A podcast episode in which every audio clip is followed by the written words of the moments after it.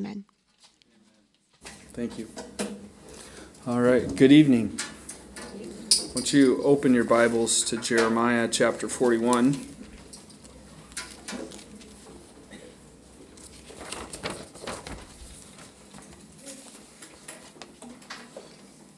I get to do back to back. Dan and Tracy are down um, in California right now with some family. So um, Dan asked me to cover for him while he's gone. So 41. Um, keep your fingers there if you're there right now, and once you turn over to Lamentations. Just the next book over there, chapter 1.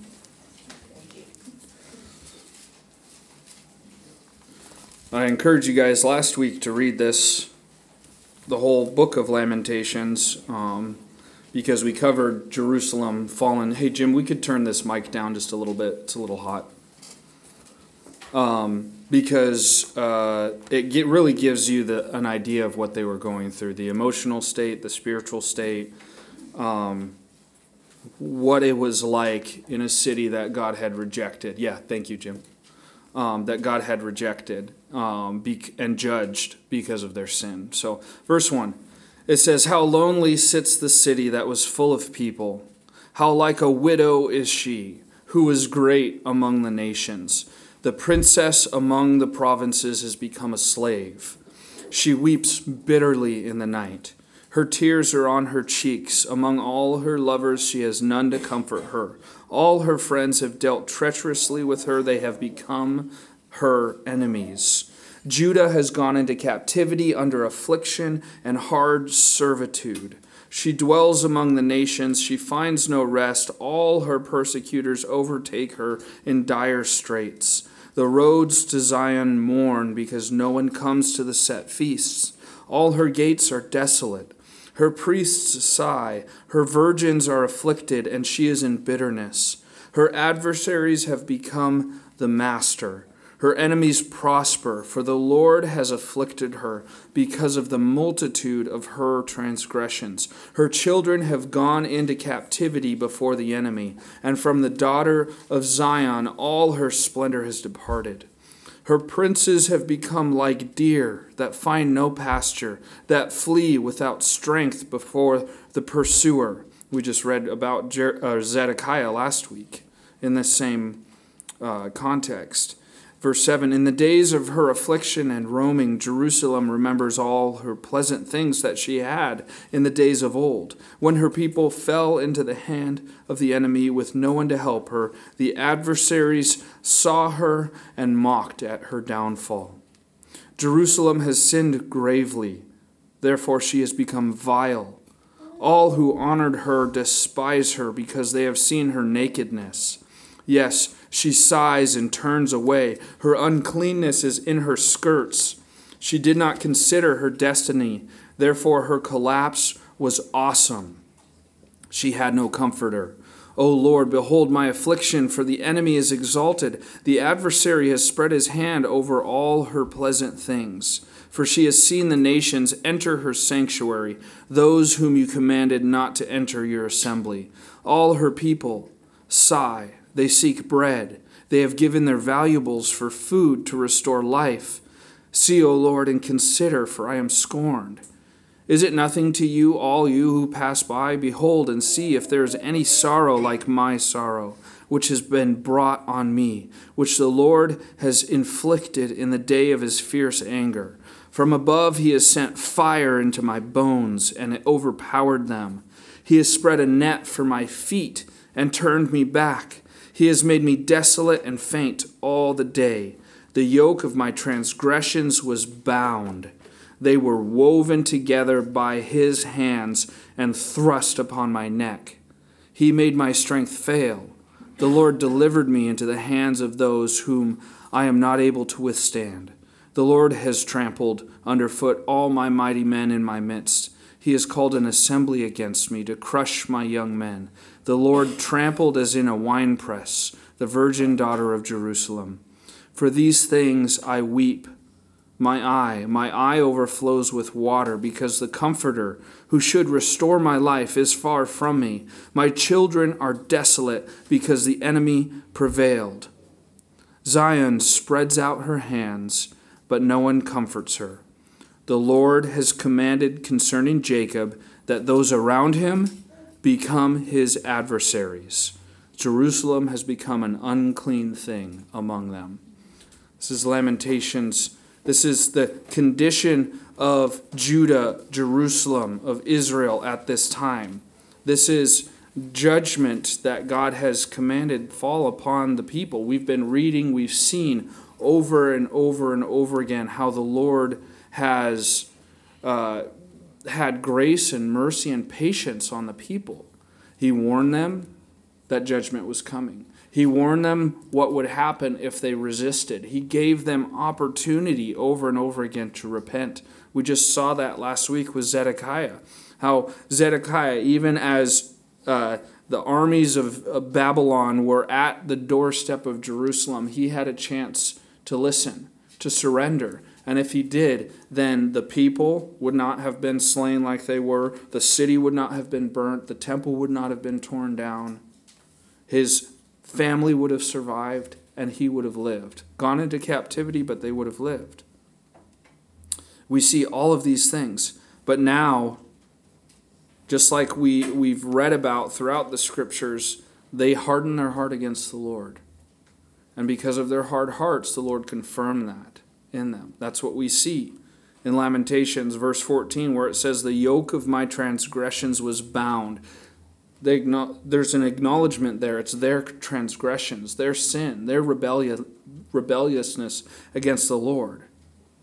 And, and uh, but it was a continuation of those transgressions without repentance that bound them together, that were woven together by the Lord and thrust upon their neck in judgment.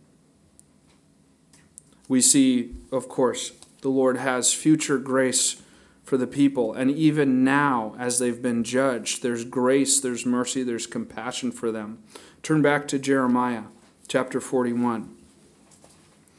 That last verse in, in Lamentations we read, that's kind of what we're seeing now. Babylon has come in, taken them captive, killed their king, appointed a governor over them. We, we saw that last week, Gedaliah, the governor. Gedaliah, no name man, I mean, we, we have his name here, but what I mean is he, he was not a royal. He did not have some office of authority before uh, the downfall of Jerusalem. He wasn't of royal lineage. None of those things. Um, and you almost get the sense here that, that um, Nebuchadnezzar, he was fed up with the house of David in Judah.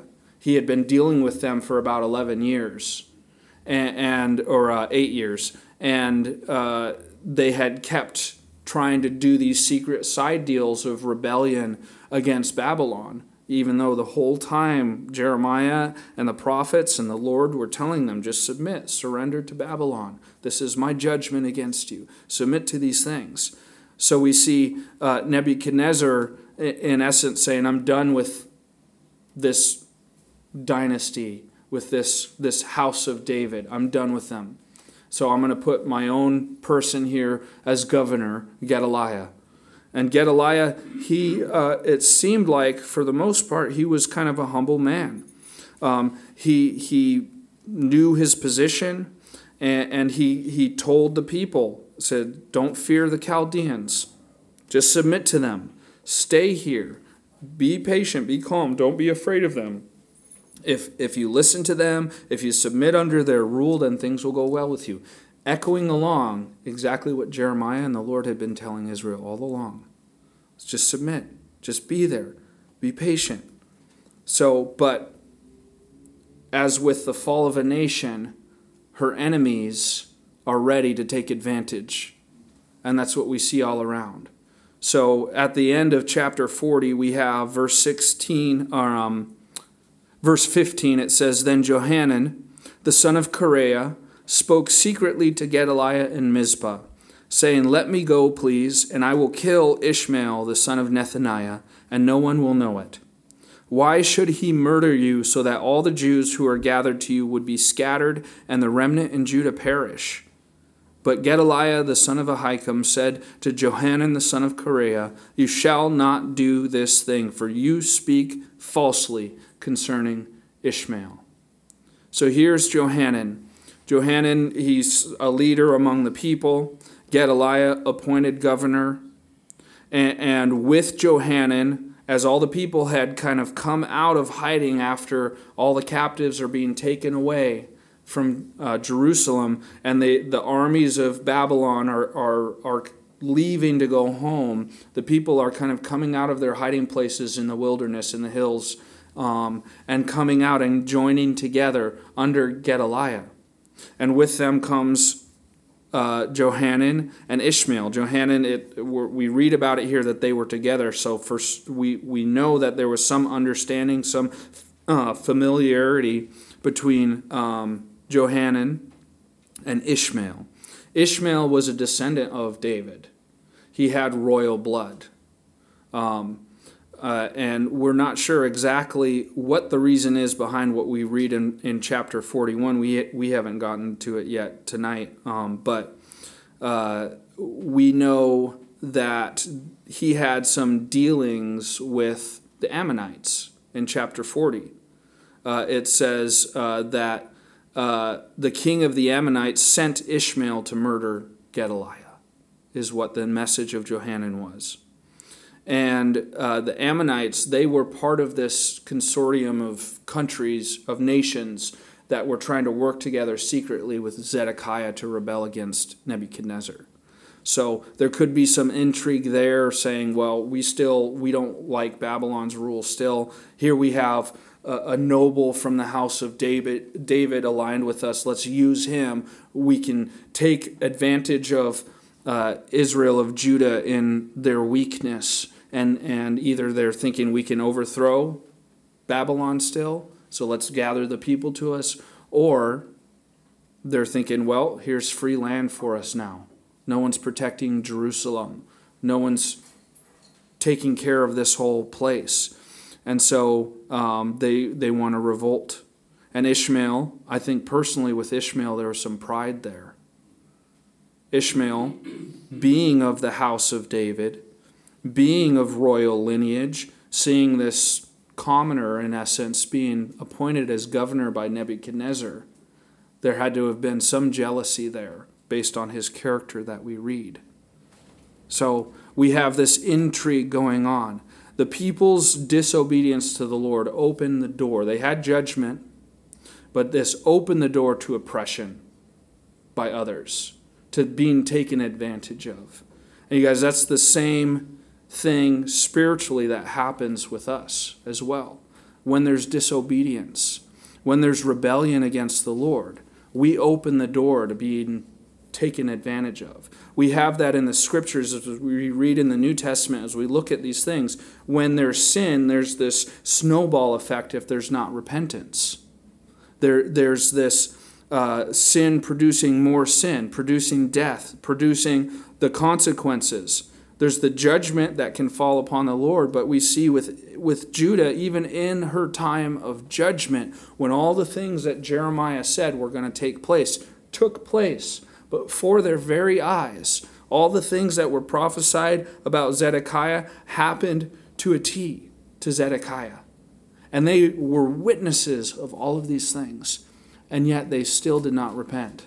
They still chose to not submit to the Lord ultimately.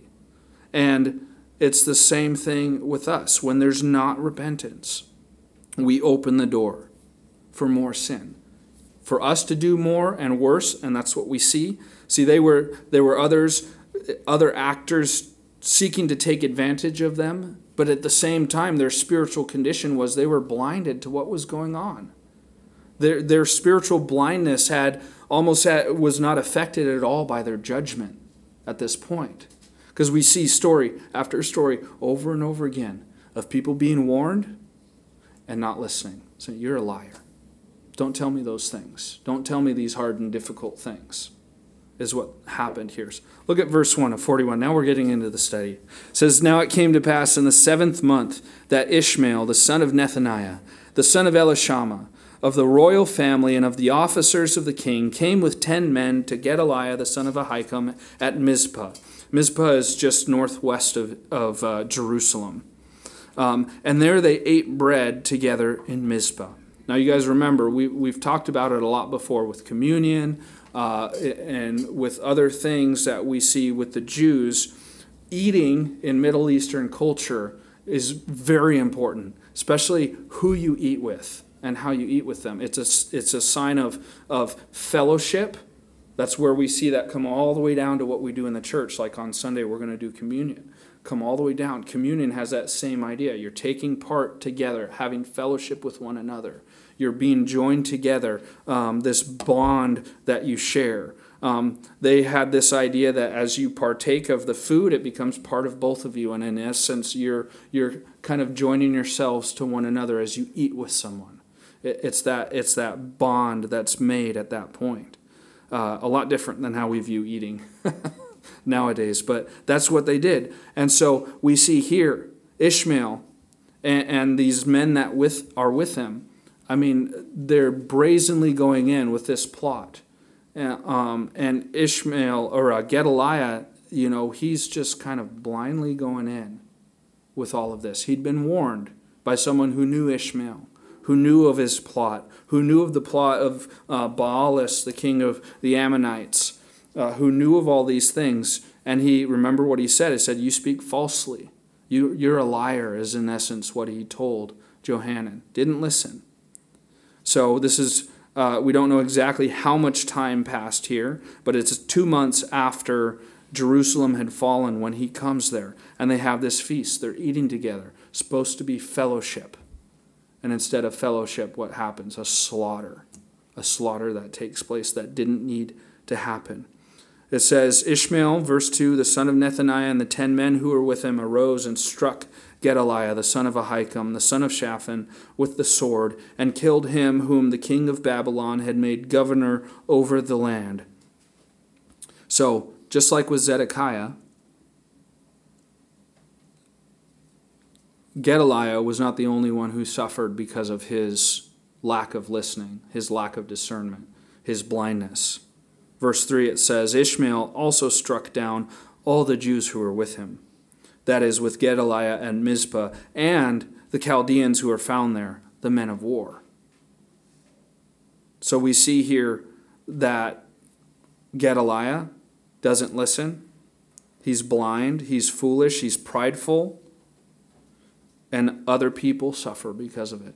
He does as well, but other people, people suffer because of it. The same thing is true. Our sin does not affect just us, it affects all the people around us our unwillingness to receive the word of the Lord as He's given it to us affects the people around us. Our lack of discernment, maybe it's not outright transgression, but just simple lack of discernment that we should have because of the Spirit in us and the word that God has given to us. Our lack of discernment affects the people around us as well. Um, we can see that in our own lives.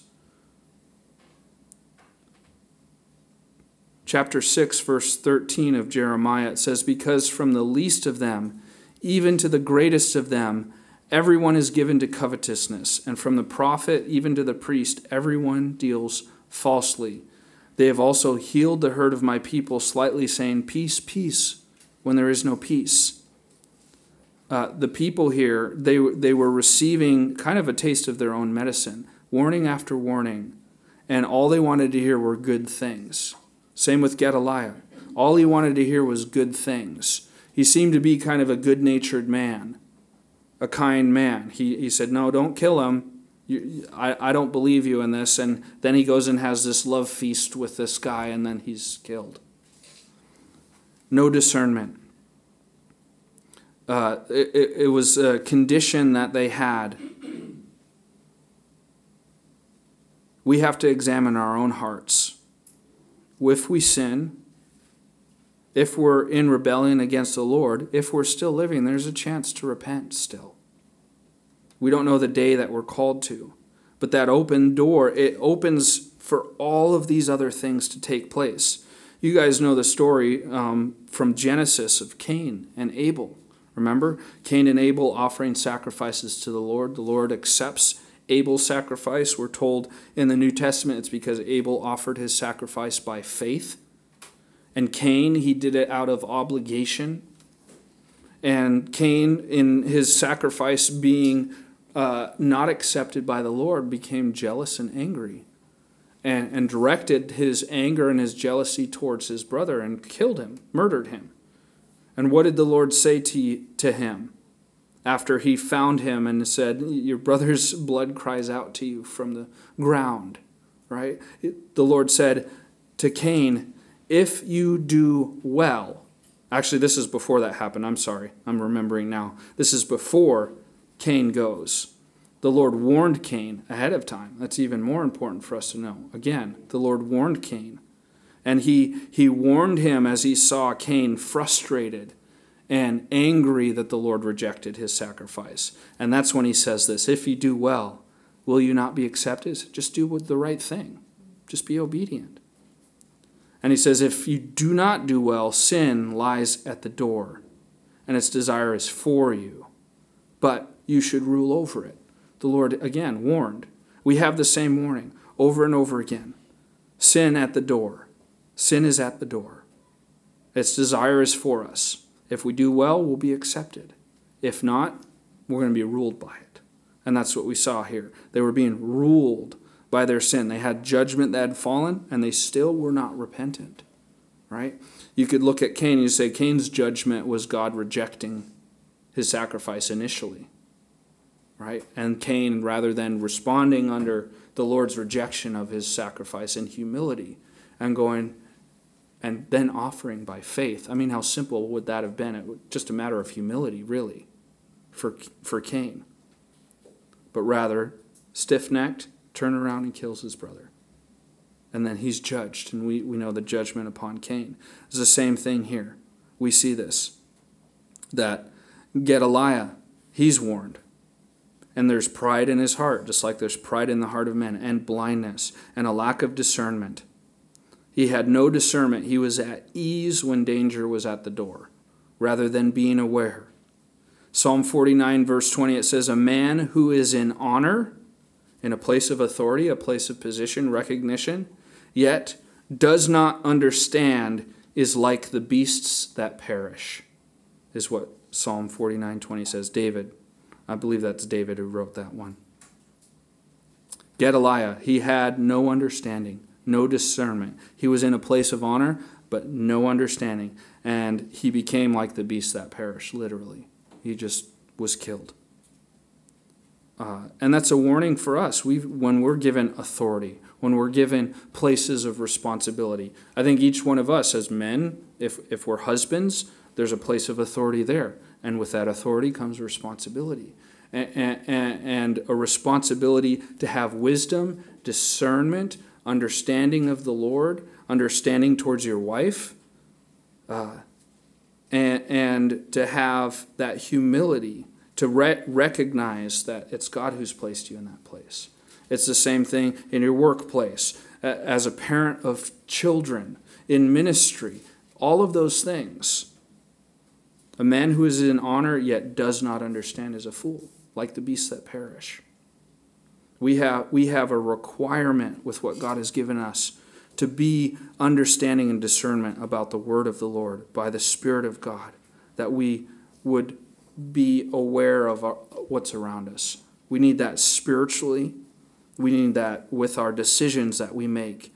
And we gain that discernment and that understanding by being in God's Word by seeking the Spirit, by praying, by being humble, by listening to counsel, by being willing uh, to repent when we do things wrong.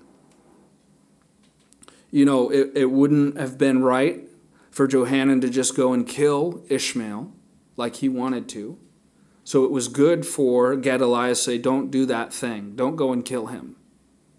But Gedaliah, with wisdom and discernment, could have surrounded himself with men who would have protected him. Could have said, I, you know, I heard this is going on right now, Ishmael. We're not going to have this feast.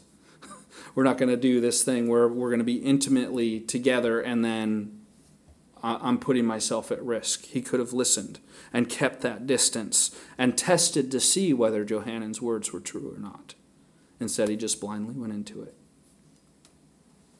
He had no discernment, did not listen, he was prideful, and he paid with his life. Proverbs 11, 14, it says, Where there is no counsel, the people fall, but in the multitude of counselors there's safety. He had a counselor and he didn't listen to him. Proverbs 13, verse 10, it says, By pride comes nothing but strife, but with the well advised is wisdom. That speaks of humility. You guys, we need humility as the people of God. Humility before the Word of God. Humility before the Spirit of God. The conviction of the Lord. Humility before brothers and sisters as well, who are listening and reading and studying and filled with the Spirit of God and give godly counsel that can be tested against the Lord's word. We have to be humble. When there's pride, there's nothing but strife. That's what it says. Nothing but strife when there's pride. But if you're well advised, speaking of that humility, a willingness to listen, but also in, in seeking out the Word of God when you're being counseled, when you're being uh, given advice. That is where the wisdom lies, knowing how to do it, how to walk, how to continue. And there's protection there. And that can take place after the judgment of God, after there's the consequences of what, what we've done. Humility and listening and being willing to submit under uh, the Lord protects us from further judgment from further consequences, from going deeper into that thing. The whole time, chance after chance after chance to repent, to turn, to submit, to walk with the Lord. We see his grace taking place in this whole chapter with the people there and the chapter afterwards. So look at verse 4. It says, And it happened on the second day after he had killed Gedaliah, excuse me, when as yet no one knew it that certain men came from Shechem, from Shiloh, and from Samaria, eighty men with their beards shaved and their clothes torn, having cut themselves, with offerings and incense in their hand, to bring them to the house of the Lord. Shechem was just a little bit north, so they were coming down to go to Jerusalem, and they had to pass through Mizpah to get there. Um, and so, coming down, going through, they have their their uh, beards shaved, their clothes torn. They're going to offer. I don't know if they hadn't heard the temple was destroyed. They had to have been. It's been a couple months now since the temple was destroyed. And they're going. But li- you may have missed it, but look at what's taking place here. There's 80 men, their beards are shaved, and their clothes are torn. We have that, you know, uh, think of the Nazarite vow. If they broke that vow, they had to shave they would tear their clothes. Tearing your clothes and, and removing your hair was a sign of mourning, it was a sign of all of these things. But look at what else they did to themselves. It says they cut themselves and they were bringing offerings. That's actually goes against what God's word is, against the Torah, against the, the law that they were given that they should not cut themselves. You guys remember in the time of Elijah, right? When he's up against the prophet of prophets of Baal and he goes there, and I love the picture. You got to read it, and you got to have a little bit of humor while you read. It's a it's a bloody story, but have a little bit of humor when you're reading it because you can read Elijah's sarcasm as he's dealing with these men here. But they're standing there, and what were they doing as they're trying to get Baal to come and light this fire on this on this uh, wood pile of wood on an altar? They're cutting themselves. It's a pagan worship. It's a, this is a sign and a state uh, of the spiritual state of the people continuing to take place after they'd been judged for their idolatry. And they're mixing together with their worship of Yahweh, the God of Israel, along with the pagan rituals and practices of the nations around them. And it was still taking place after the temple was destroyed, Jerusalem was destroyed continuing to take place. And here they're thinking, oh, we'll go and bring offerings to the house of the Lord, which isn't there any longer and has been defiled and desecrated. And in fact, even before that took place, uh, it, I forget exactly which um, prophet talks about it, but we read about um, Ichabod, the glory of the Lord departing from the temple, the Shekinah glory no longer being there long before the temple was destroyed. We read about that.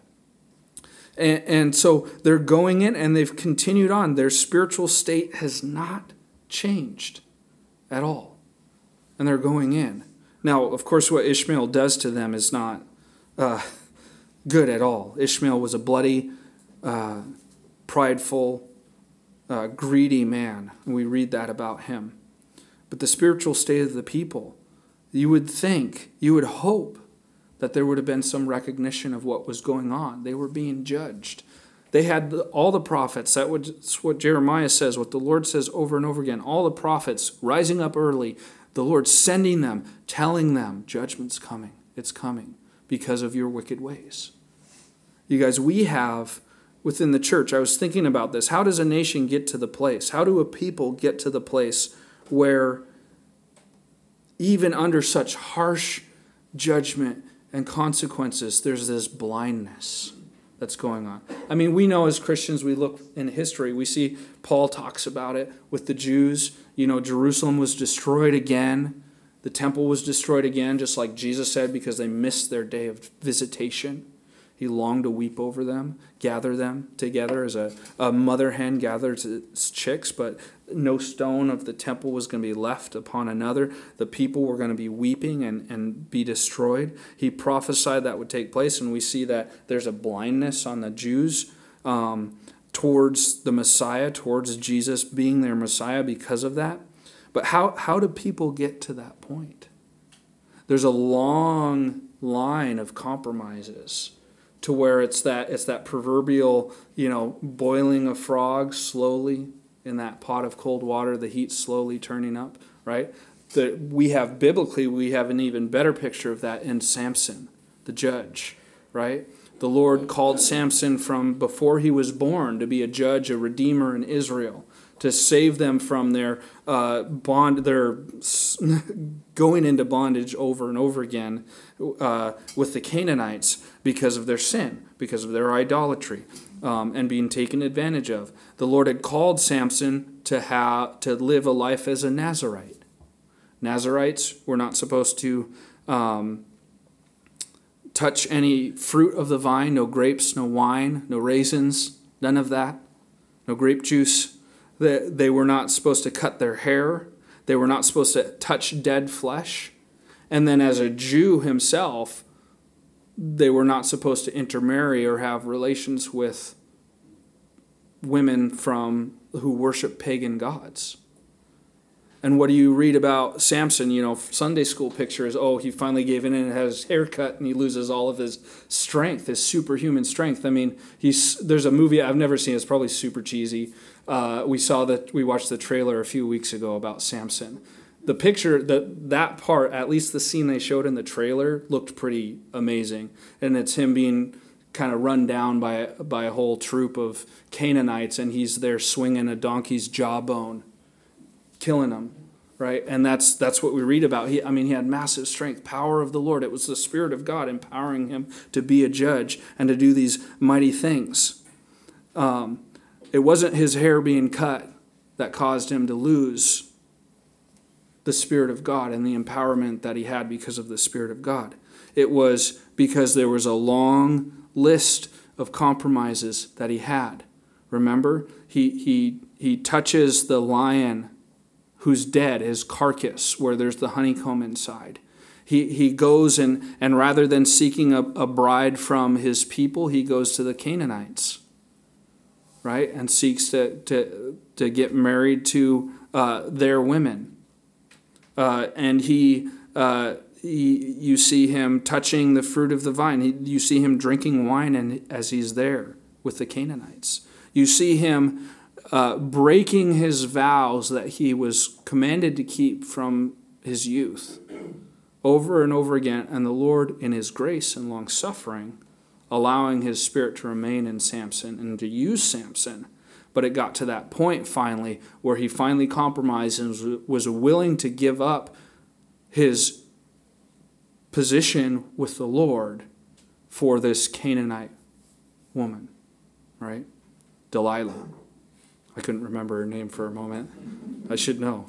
Um, but uh, not by experience or anything. I, anyway, uh, moving on. Um, but, uh, it, you know, he, he compromised over and over again, and it was the last straw.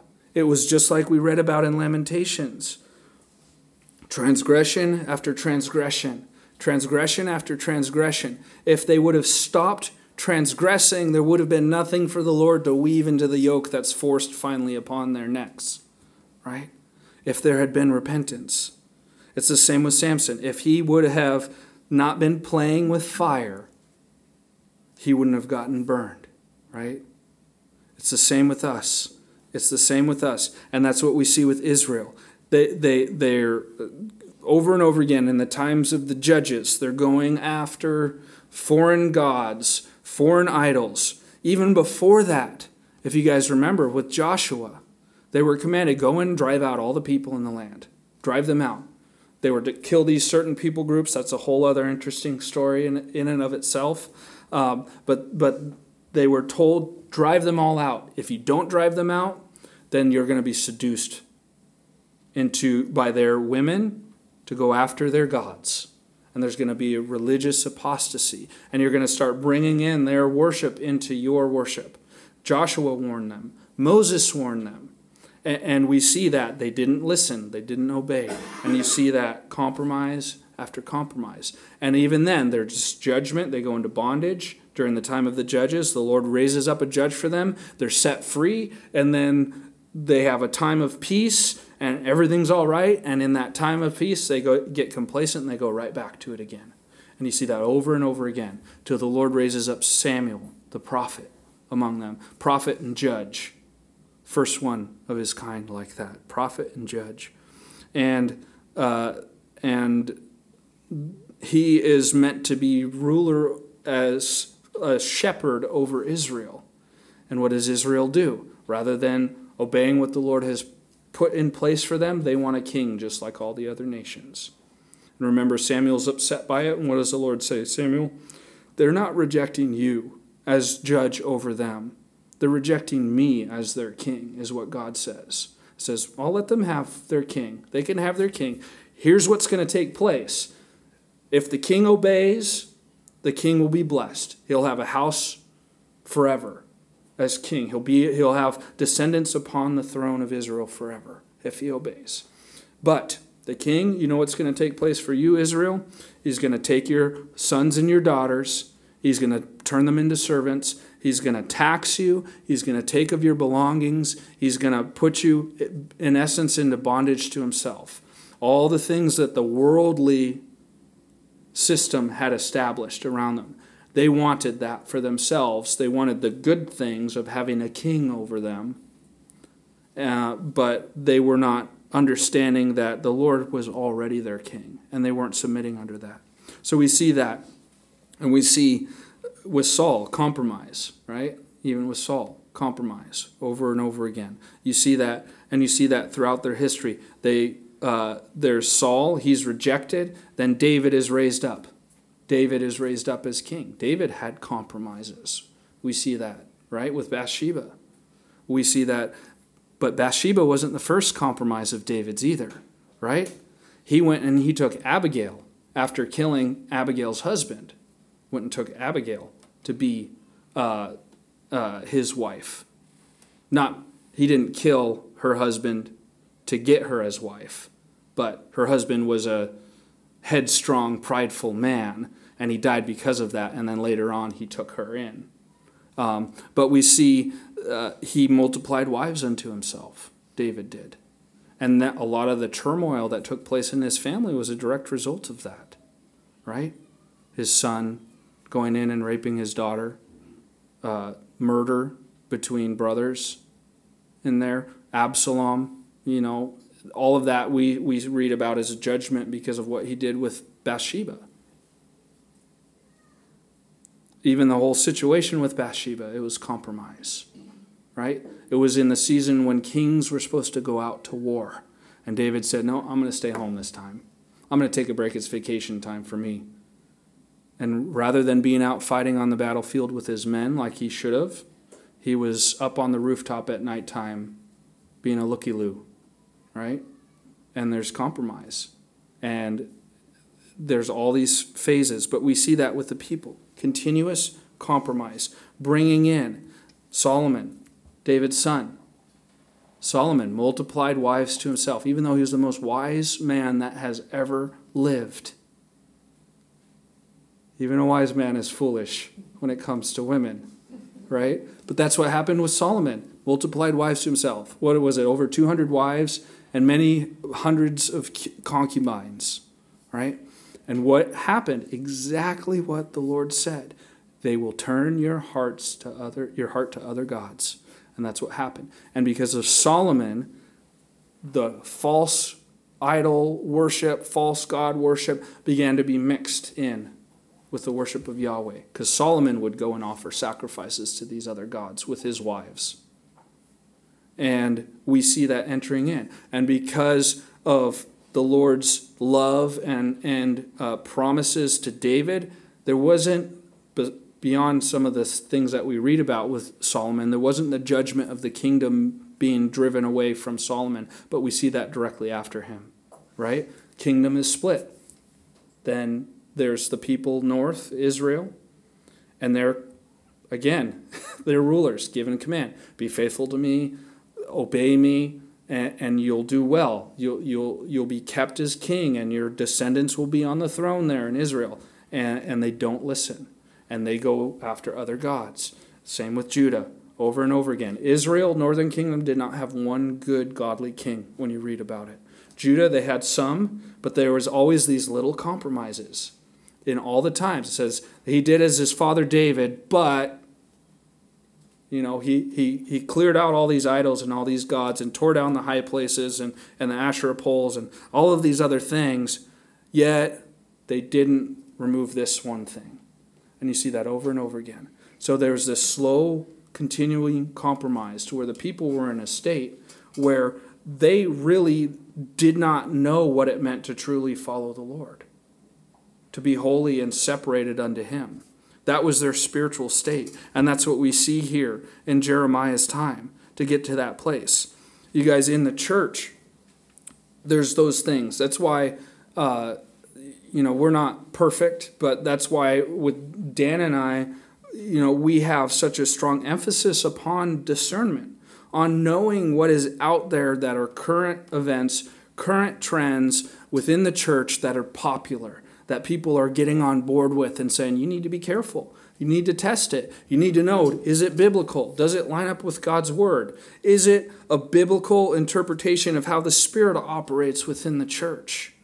Does it line up with these things? When we bring up stuff that we talk about, like Bethel Church, or we talk about uh, uh, yoga, or we'll talk about um, other things, even the emergent church, purpose driven life, and, and, and all of these other things that, that we've talked about over the years.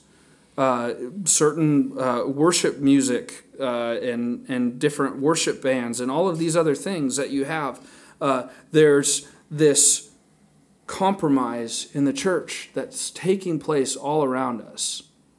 Apostasy, really, is what it is.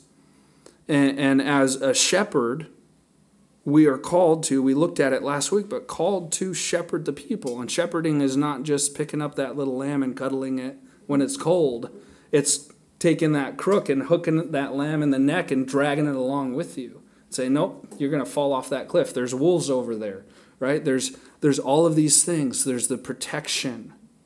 And, and that's what, what uh, as a, a pastor and a minister, we're called to, is to, to to do those things. But we as people as well, we have the same Word of God. We have the same Spirit of God. We have the same opportunity to test all the things that we hear. And compromise comes in uh, to the church and comes into our own lives. And if we are not willing to recognize it as compromise and as sin and as, as playing with fire, then we end up blind like Samson. We end up blind like Gedaliah blind like the people of Israel, like the people of Judah. We end up not even aware of what's going around us when God's judgment is falling. When there's chances to repent. It's not just blindness to the heavy, hard, difficult things, but blindness to the grace of God. We end up blinded to those things by spiritual compromise. And that's what was taking place. Well, let's look uh, barely even through this chapter. Verse 6 says Ishmael, the son of Nethaniah, went out from Mizpah to meet them, weeping as he went along. He was a deceiver. And it happened as he met them that he said to them, Come to Gedaliah, the son of Ahikam. So it was when they came into the midst of the city that Ishmael, the son of Nethaniah, killed them and cast them into the midst of a pit, he and the men who were with him. But ten men were found among them who said to Ishmael, Do not kill us, for we have treasures of wheat, barley, oil, and honey in the field. So he desisted and did not kill them among their brethren, so he was greedy.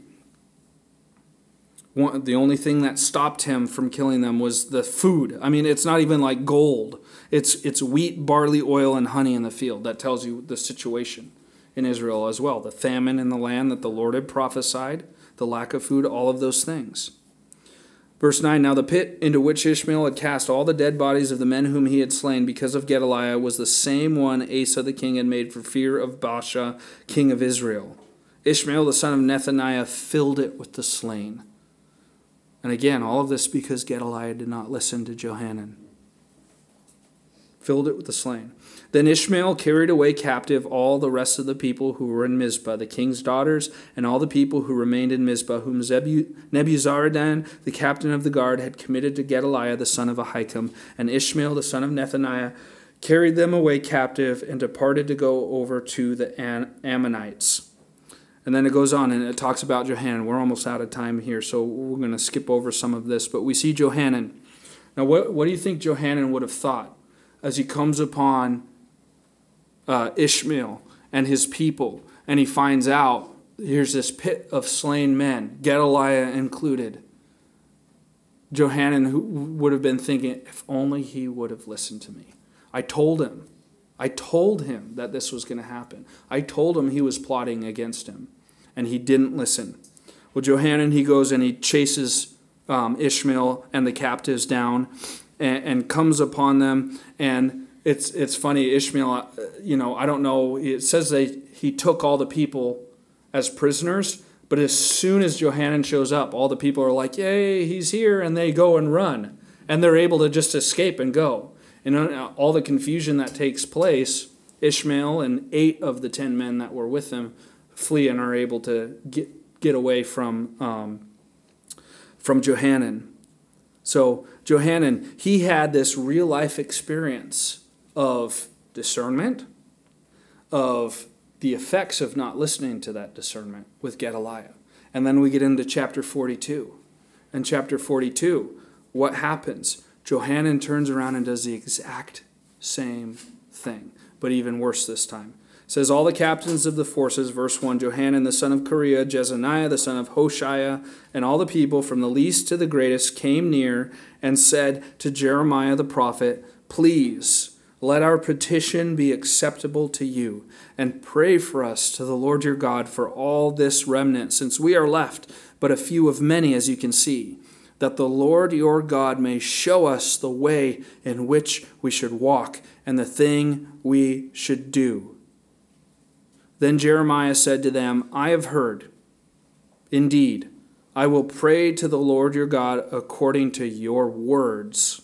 I'm emphasizing that according to your words. And it shall be that whatever the Lord answers you, I will declare it to you. I will keep nothing back from you.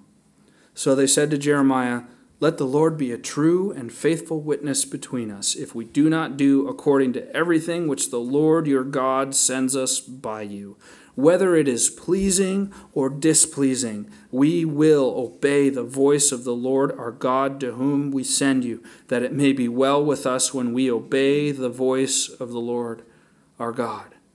Look at all that flowery, beautiful, buttery speech that they're saying.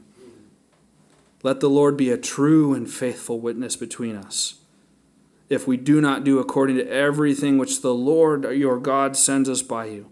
Whether it's pleasing or displeasing, we will obey, that it may be well with us when we obey the voice of the Lord our God. The Lord knew.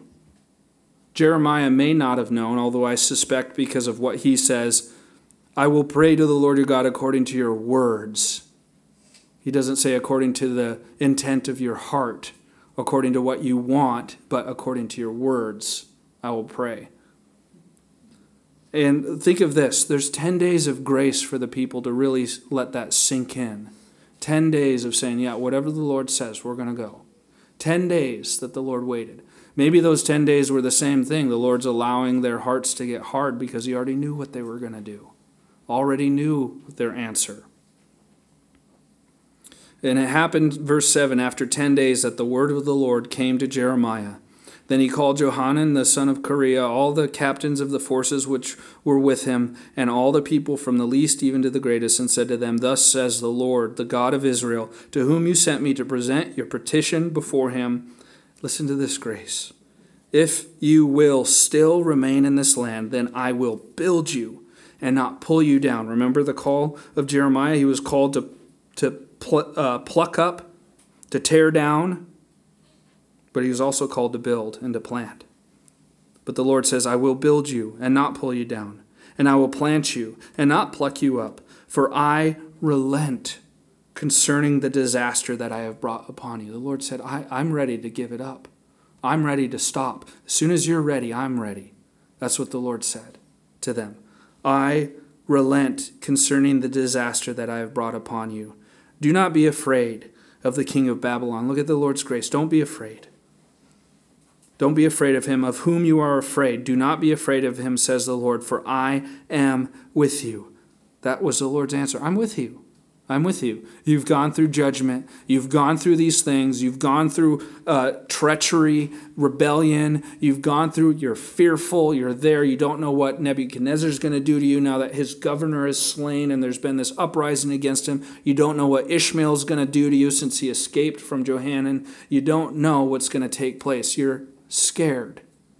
And here's the Lord's grace. It says, I'm with you. I'm ready to relent.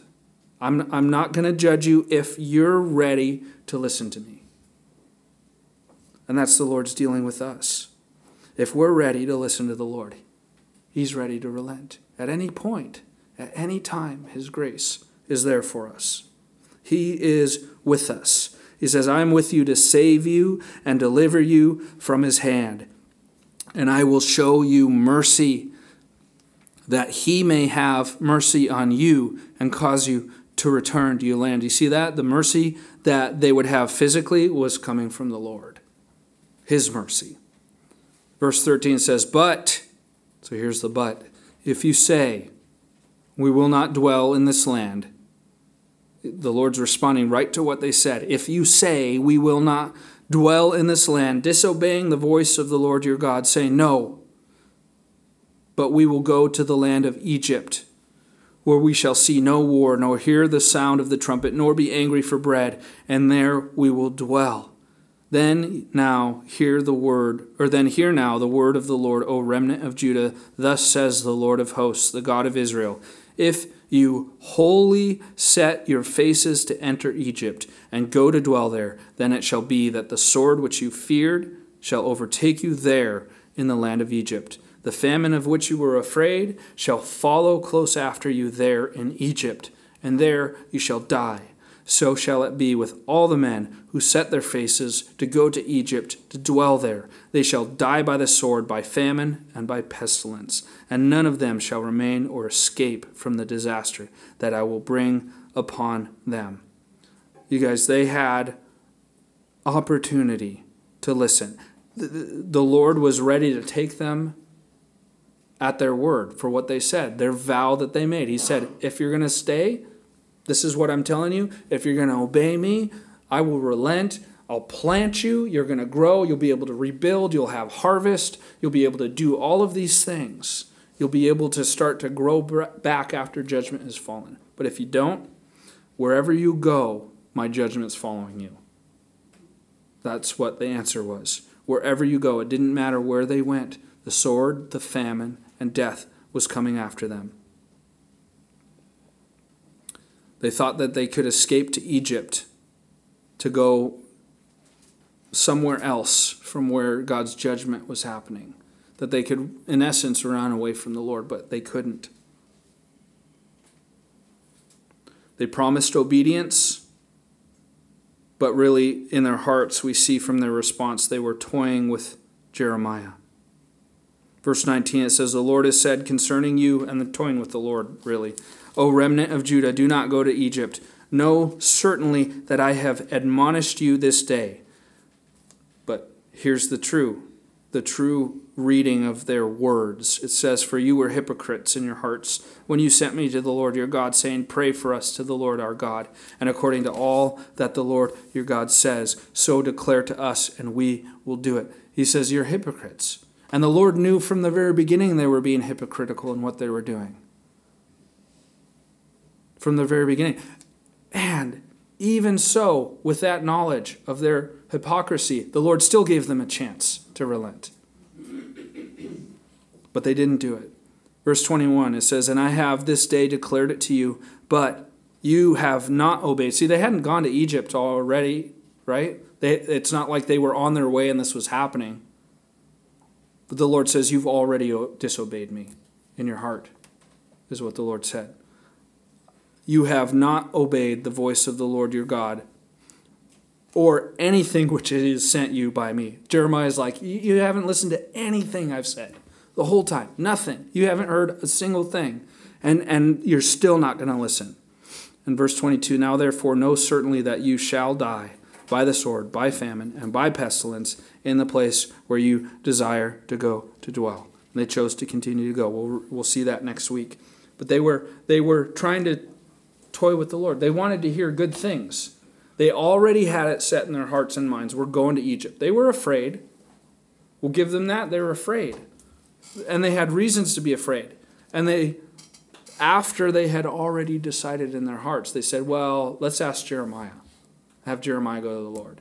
And let's get that extra weight of having the Lord on our side for our decision that we've already made. And they didn't like what they heard because they heard the truth. They had made a decision already and they heard the truth. We have to be so very careful that we're not making decisions apart from the Lord and then trying to get the Lord to give us the answer that we want. The word says when we pray, we'll get what we ask for when we pray according to his will. Right? James says, I think it's James, who says that we ask, but we don't receive because we ask amiss, seeking to spend what we've received on our own flesh and our own pleasure.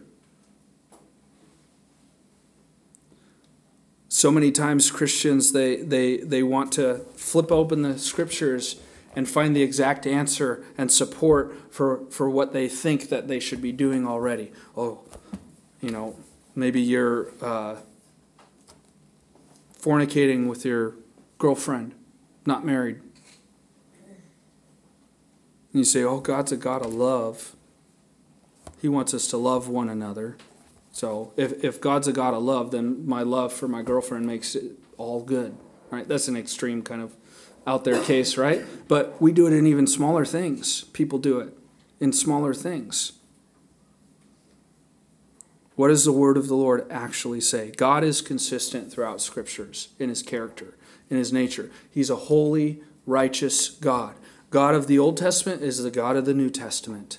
God the Father is the same as God the Son.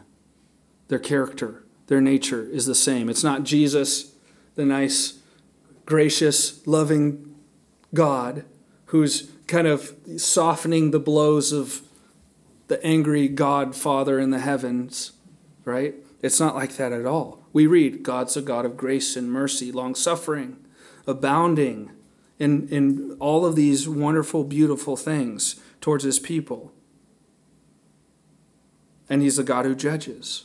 We see Jesus. He's a God of grace and mercy, protecting the woman caught in adultery from those who would stone her, casting out demons from the re- rejects of society, eating with sinners. But he's also the same Jesus who goes into the temple and makes a, a whip of cords and drives out the money changers, who cries out in a loud, angry voice towards the Pharisees Woe to you, scribes and Pharisees! He's the same Jesus that we read about in the book of Revelation, who comes back with a sword out of his mouth to judge the nations, whose robes are dipped in blood, who's ready to, to strike down the enemies of his people. That's the same God we worship. We have to be willing to accept what God's word says for what it says. We need to come to God's word for those decisions. We need to seek Him his wisdom, His counsel.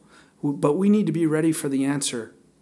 We need to be willing to obey, to not say we're going to obey and then when we don't like the answer, to turn back, right? 1 Samuel 16, 7. The Lord does not see as man sees. Man looks at the outward appearance, but the Lord looks at the heart.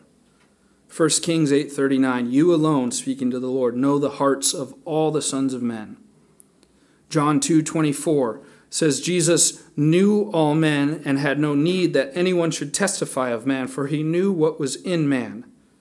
And Jeremiah it says verse uh, chapter 17 verse 10 I the Lord search the heart I test the mind even to give every man according to his ways according to the fruit of his doings. When we go to the Lord and we ask, we receive what the Lord knows we need. And that's the truth that we receive, whether we like it or not. Ecclesiastes 5 4 through 6, it says, When you make a vow to God, do not delay to pay it, for he has no pleasure in fools. Pay what you have vowed, but better not to vow than to vow and not pay. Do not let your mouth cause your flesh to sin, nor say before the messenger of God that it was an error. Oh, I was mistaken. I shouldn't have said that. Why should God be angry at your excuse and destroy the work of your hands? So, the writer of Ecclesiastes says, They were worse than being flaky. They were being deceitful like Ananias and Sapphira in the New Testament, in the book of Acts who, like all the others in the church, were going to sell their property and give it to the church. They didn't have to, but they went and did it, and they told Peter that they had given everything that they had gained and profited from the sale of their land. It didn't matter that they didn't give all of it. What mattered is that they were lying to Peter, and as Peter said, You haven't lied to men, but to God. And they were struck down and killed on the spot. Job 15, 34 through 35, it says, For the company of hypocrites will be barren, and fire will consume the tents of bribery.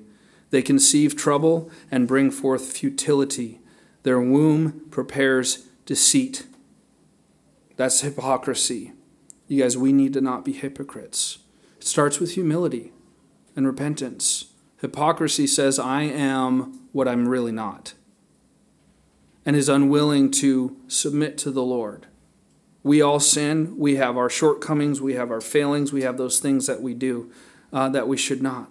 But if we submit and repent in humility, He forgives us. If we resist, we have judgment. We have consequences. We have penalty. We have all of these things. We need to be willing to accept what the Lord gives us. One last verse. I'm way over time. I'm sorry, guys. Job 2:10 it says, "Shall we indeed accept good from God, and shall we not accept adversity?" That was Job's answer to his wife who was telling him, "Curse God and die." And Job says, "Shouldn't we accept good from him? And if we accept good from him, should we not accept adversity? He's God." And what does it say? In all this, Job did not sin with his lips in his response. That's what we're called. So let's pray. Heavenly Father, Lord, I pray that the people here tonight, Lord, that you would continue to speak to them.